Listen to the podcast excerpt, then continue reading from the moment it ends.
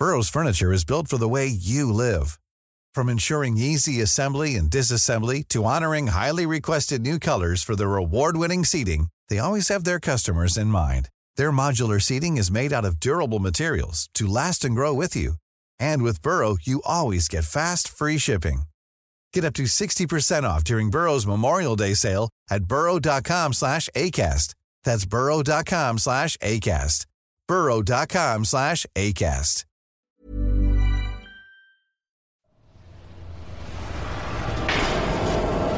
Manghahasa Part 5 Magandang araw po Sir Jupiter at sa buong team at sa mga nakikinig.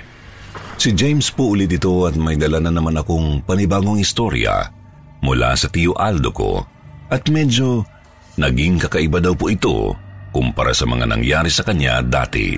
Nangyari daw po ito ilang buwan matapos ang pagpunta ng aswang sa kanyang bahay para magiganti. May kumausap po sa kanyang isang mayamang hasindero na may kinakaharap na problema.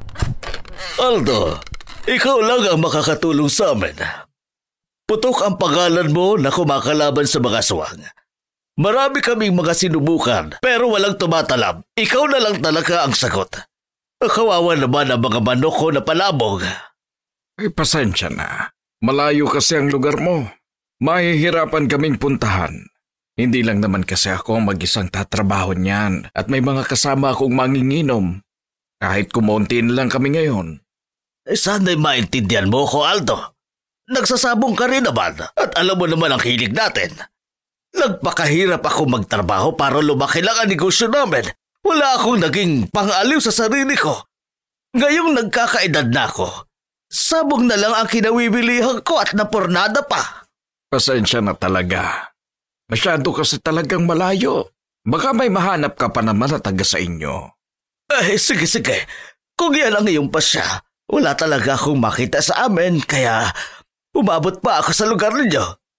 Kung magbago man ang isipan mo, iiwanan ko ang numero ko para matawagan mo ko. Tandaan mo rin, malaki ang pera na ibibigay ko para pumunta ka lang. Dadagdagan ko kapag napalis mo ang aswang. George, hindi naman pera. Alam ko, alam ko, hindi pera ang habol mo. Sinasabi ko lang ang aking panukala sa'yo. Wala daw po talagang balak sa tiyo Aldo na patusin ang alok ni George. Pero nagbago po ang isip niya pag uwi niya sa bahay at nakausap ang kanyang asawa. oh, eh bakit ka umiiyak? Anong problema? Di ba umuwi ako dati sa amin dahil nagkasakit si nanay? Na-ospital na naman daw ngayon. Ay, ganun ba? Mabuti at naagapan nila. Oo, pero kailangan daw ng malaking halaga para maoperahan siya. Maayos naman ang buhay natin. Nakakain natin ang gusto natin. Kahit hindi marangya. Pero wala akong ganong halaga na maitutulong kay nanay. Ay, said na rin ang pera natin sa bangko. Pasensya ka na. At pati ang ipon natin sa bangko ay nagalaw. Eh, hindi bale. Huwag ka mag-alala. At gagawan ko ng paraan Tinawagan daw po ni Tio Aldo si George at sinabing tatanggapin niya ang alok na trabaho para paalisin ang aswang na pumapatay sa mga panabong niya. Nang sumunod na araw ay kinausap rin niya si Edgar tungkol dito at sumang-ayon na sumama sa kanya. Nagrenta pa daw po sila ng L300 na van. Anim lang po silang lahat na babiyahe. Apat lang ang kinuha ni Edgar na isama hindi lang daw po inaasahan ni Tio Aldo ang kanyang pinili para sa gagawin nila. Edgar, sinama mo si Eunice? Oo, alam mo naman nung nakaraan di ba? Yung nangyari kay Tatay Uni. Mas maganda nakadikit lang talaga natin ang isasama para menos problema.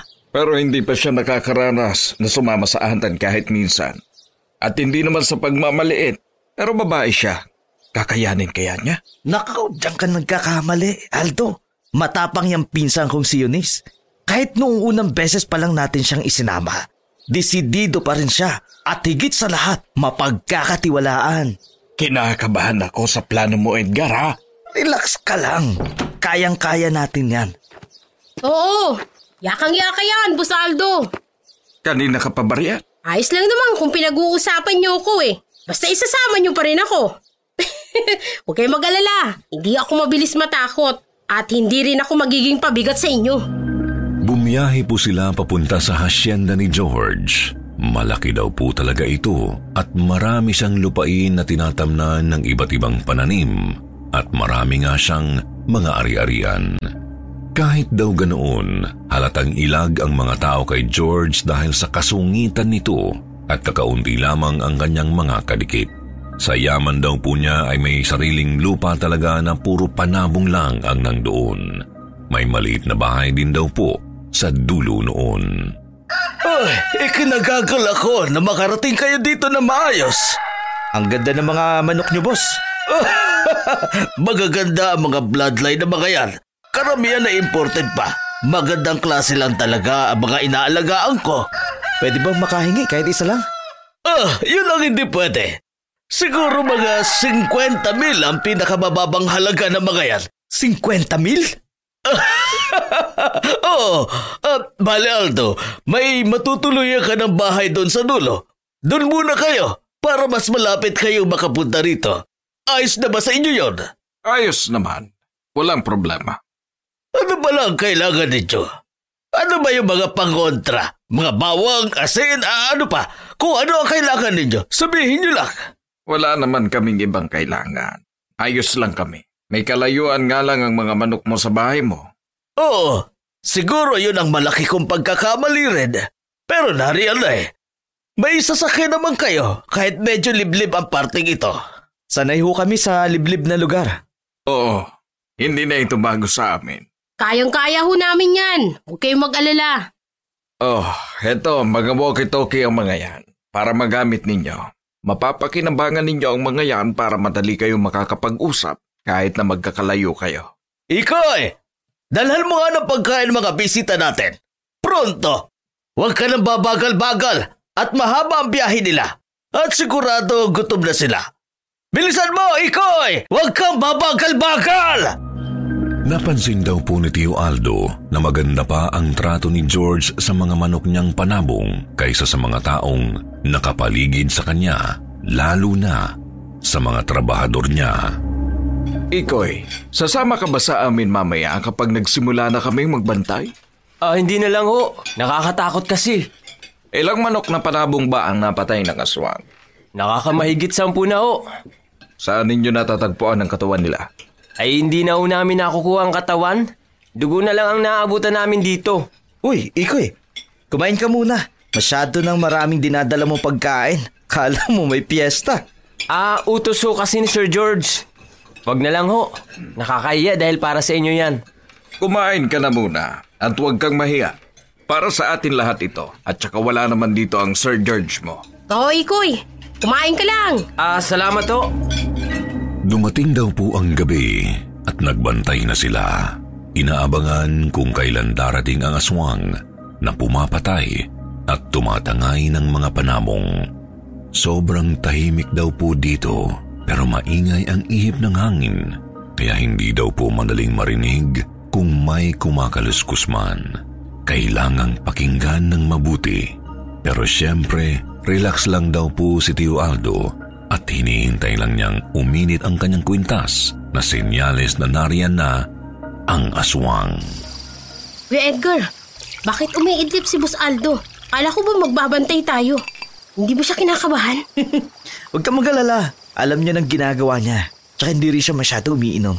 Dahil nagbabawas siya ng alak sa katawan niya. Ayun, may kumakaluskos dun. Ayan ka na naman. Masyado kang... Gisingin ko na ba si Boss Aldo? Hindi na. Tayo na lang muna tumingin. Sigurado ka? Padilim dun. Oo. Sabi mo matapang ka. Dala ka ng flashlight. Oo. Oh, sipatin mo ng dahan-dahan. Ay! Ah! Oh! Eh, Putya! Ano yan? Akala ko yun ah! May naligaw lang na native na manok. Pero sa totoo lang, pati ako, nagulat din ha. Akala ko, tatalo ng puso ko, pali sa dibdib ko. Lintik naman ako to, oo. Aatakihin pa ako, Kuya Edgar eh. Oh, sa likod mo! Oh, Uy, Diyos ko naman, Boss Aldo! Anong nakita ninyo dyan? Papatayin mo naman kami, Boss Aldo eh. Ah, o- wala naman. May kumaluskos lang dito kaya pinuntahan namin. Pero ligaw na manok lang. Oh, eh basta mag-iingat kayo lagi ha.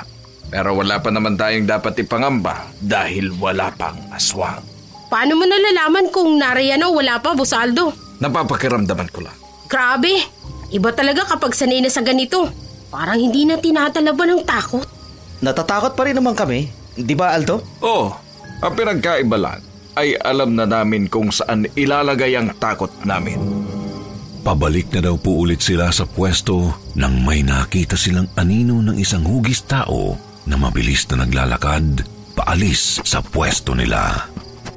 Yan na ba, Aldo? Hindi pa. Wala pang senyales. Pero sundan na rin natin para makasigurado. Patayin ninyo ang mga flashlight para hindi tayo makita. Paano ang mga kasama natin? May iwan sa pwesto? Gamitin natin ang mga ito. Gamit ang walkie-talkie, sinabihan daw po nila ang mga kasamahan na manatili sa pwesto nila at susundan nila ang nakitang figura. Sinundan daw po nila ito at napalayo na sa farm. Hinay-hinay lang sa paglalakad at natutunugan yata tayo. Bumibilis din siya eh. Kung hindi natin bibilisan, baka hindi natin maabutan. At bakit parang natutunugan ka pa rin to? Di ba dapat madali mong malapitan kaysa sa amin? Hindi ko alam.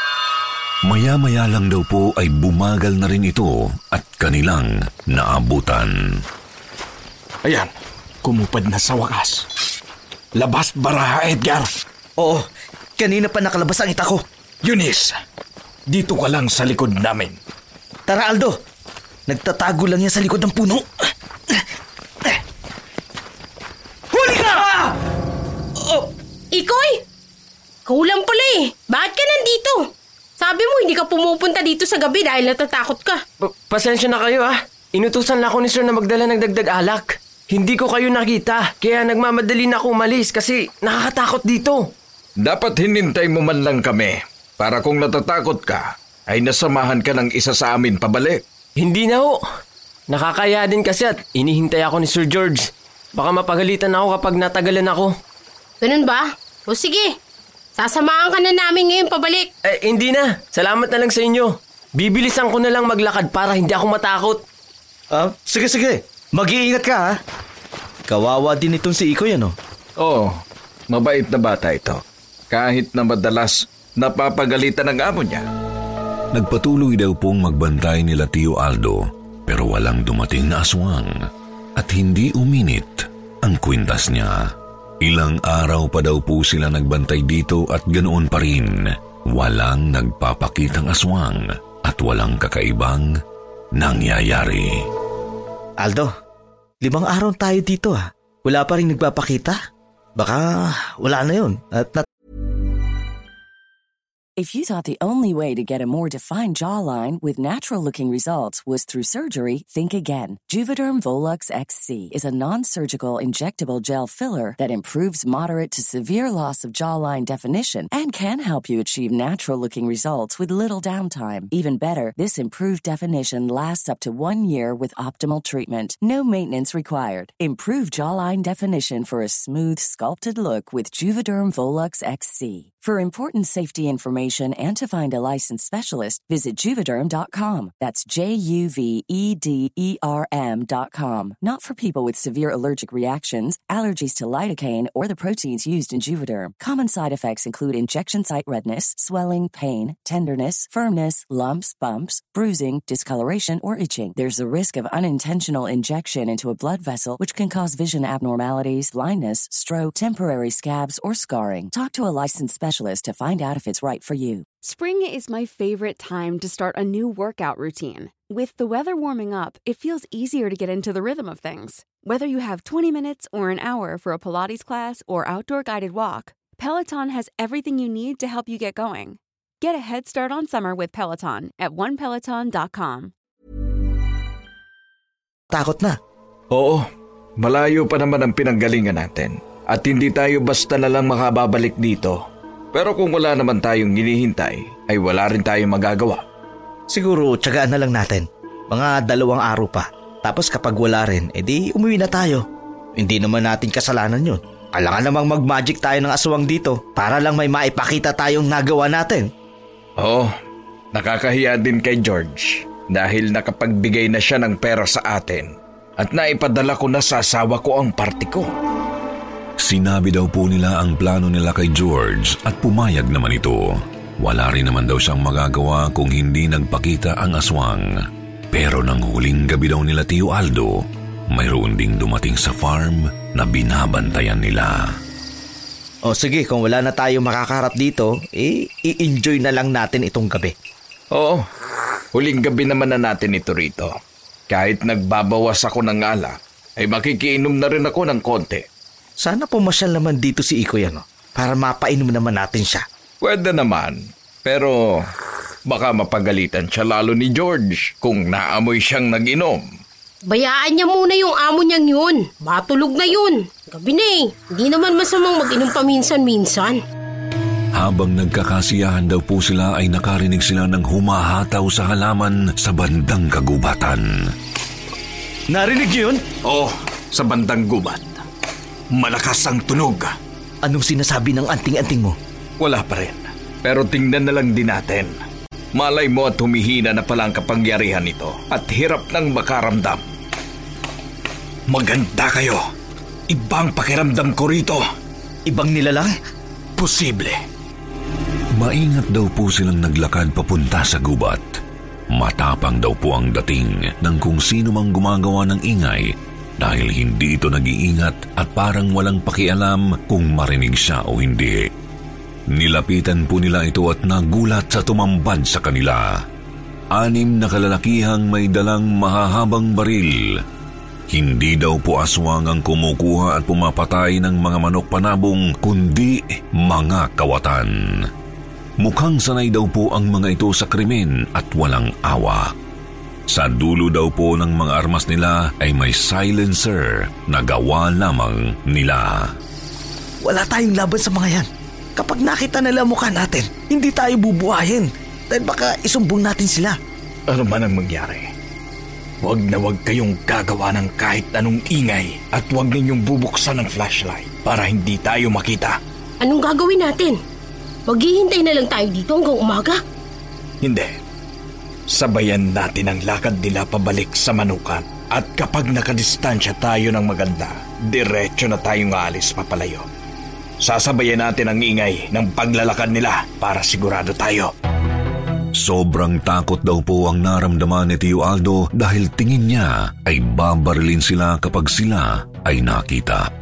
Pero mas nanaig daw po ang takot ni Tio Aldo para sa mga kasamahan niya dahil ayaw niyang mapahamak sila. Lalo na at may kasama pa naman silang babae. Kung may mangyari man pong masama ay kargo daw po niya sila. Dahil po naging maingat sila, nakabalik sila sa farm at handa nang umalis at lumayo para makapunta sa isang ligtas na lugar. Subalit natanaw daw po nila sa malayo si Ikoy. Naghihintay daw po at nakatayo sa pwesto nila at may dalang alak. Balikan natin si Ikoy. Nahibang ka na ba? Mapapahamak tayo kapag binalikan natin siya. Kawawa naman yung tao. Hindi siya sasantuhin ng mga kawatan na yun. Eh paano naman tayo? Hindi ba tayo mapapahamak? Hindi ba tayo tinatabla ng bala? Kahit yung anting-anting mo, hindi kayang pigilan yon. Sige, ganito na lang. Mauna na kayong umalis para makahingi ng tulong. Takbuhin ninyo ang mansyon ni George at sabihin ninyo kung ano ang tunay na nangyari dito. Naiwan pa kasi natin ang susi ng sasakyan sa bahay. Hindi rin sila abot ng walkie-talkie natin.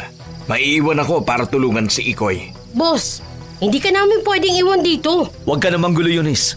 Nakapag-desisyon na si Aldo na magpapaiwan. Sumama ka na sa akin. Hihingi tayo ng tulong. Yun na lang ang magagawa natin.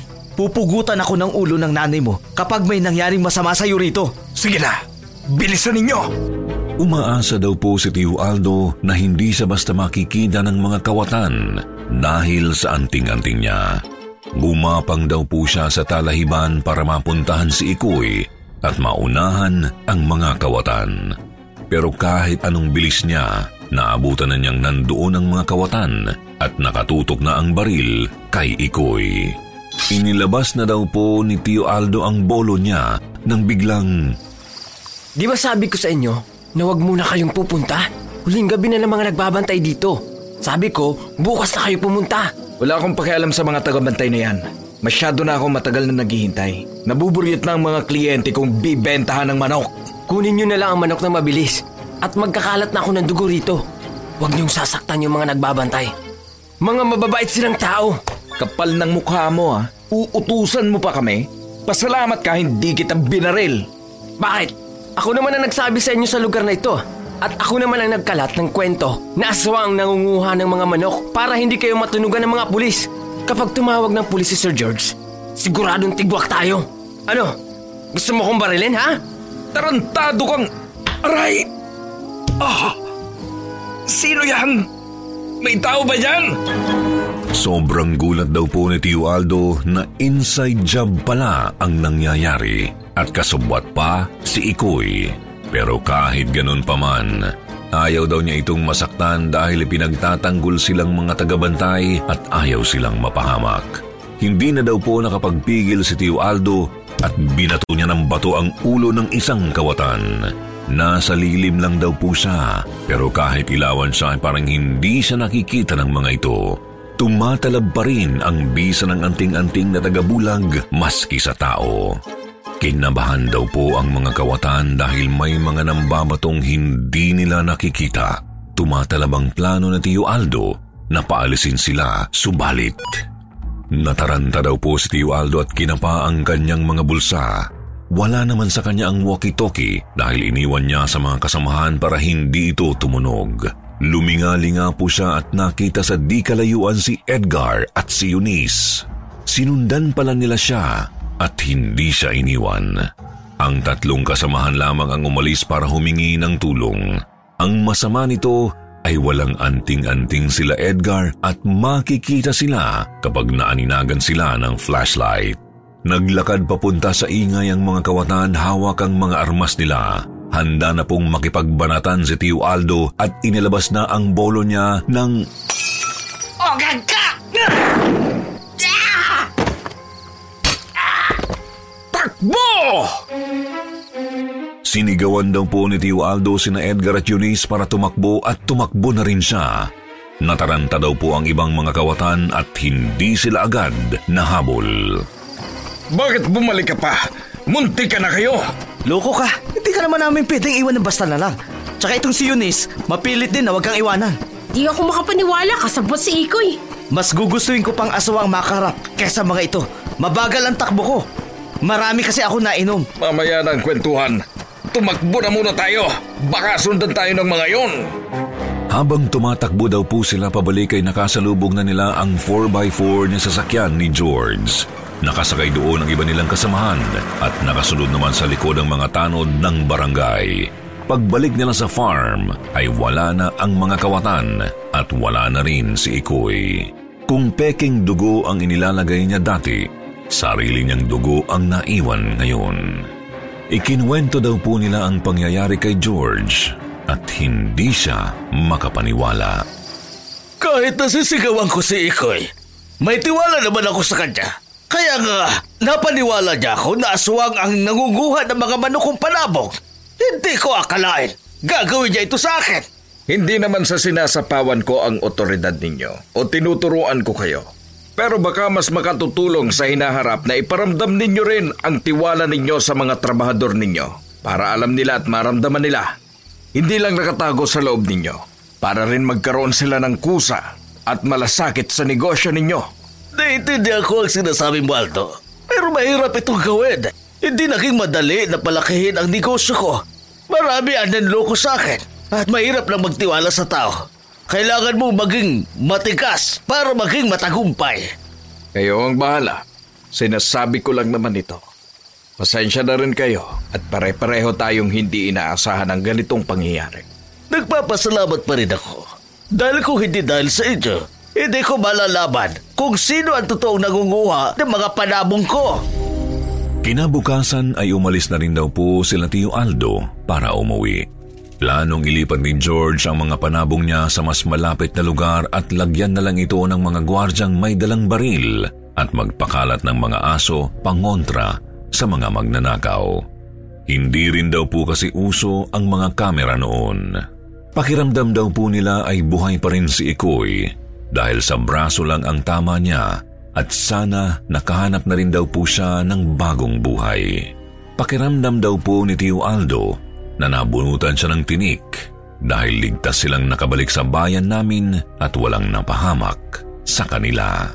Hanggang dito na lang po ang kwento ni Tio Aldo at abang-abang na lang po sa iba pa niyang mga kwento at karanasan kapag kami ay nagkausap ulit. Salamat po sa inyong lahat.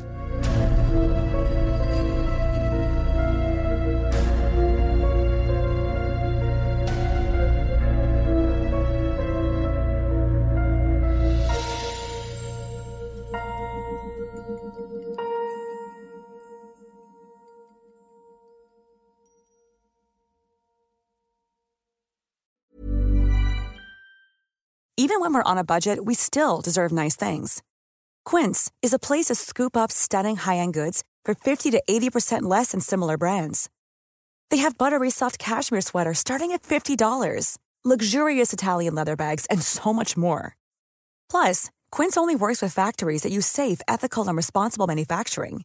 Get the high-end goods you'll love without the high price tag with Quince. Go to quince.com/style for free shipping and 365-day returns.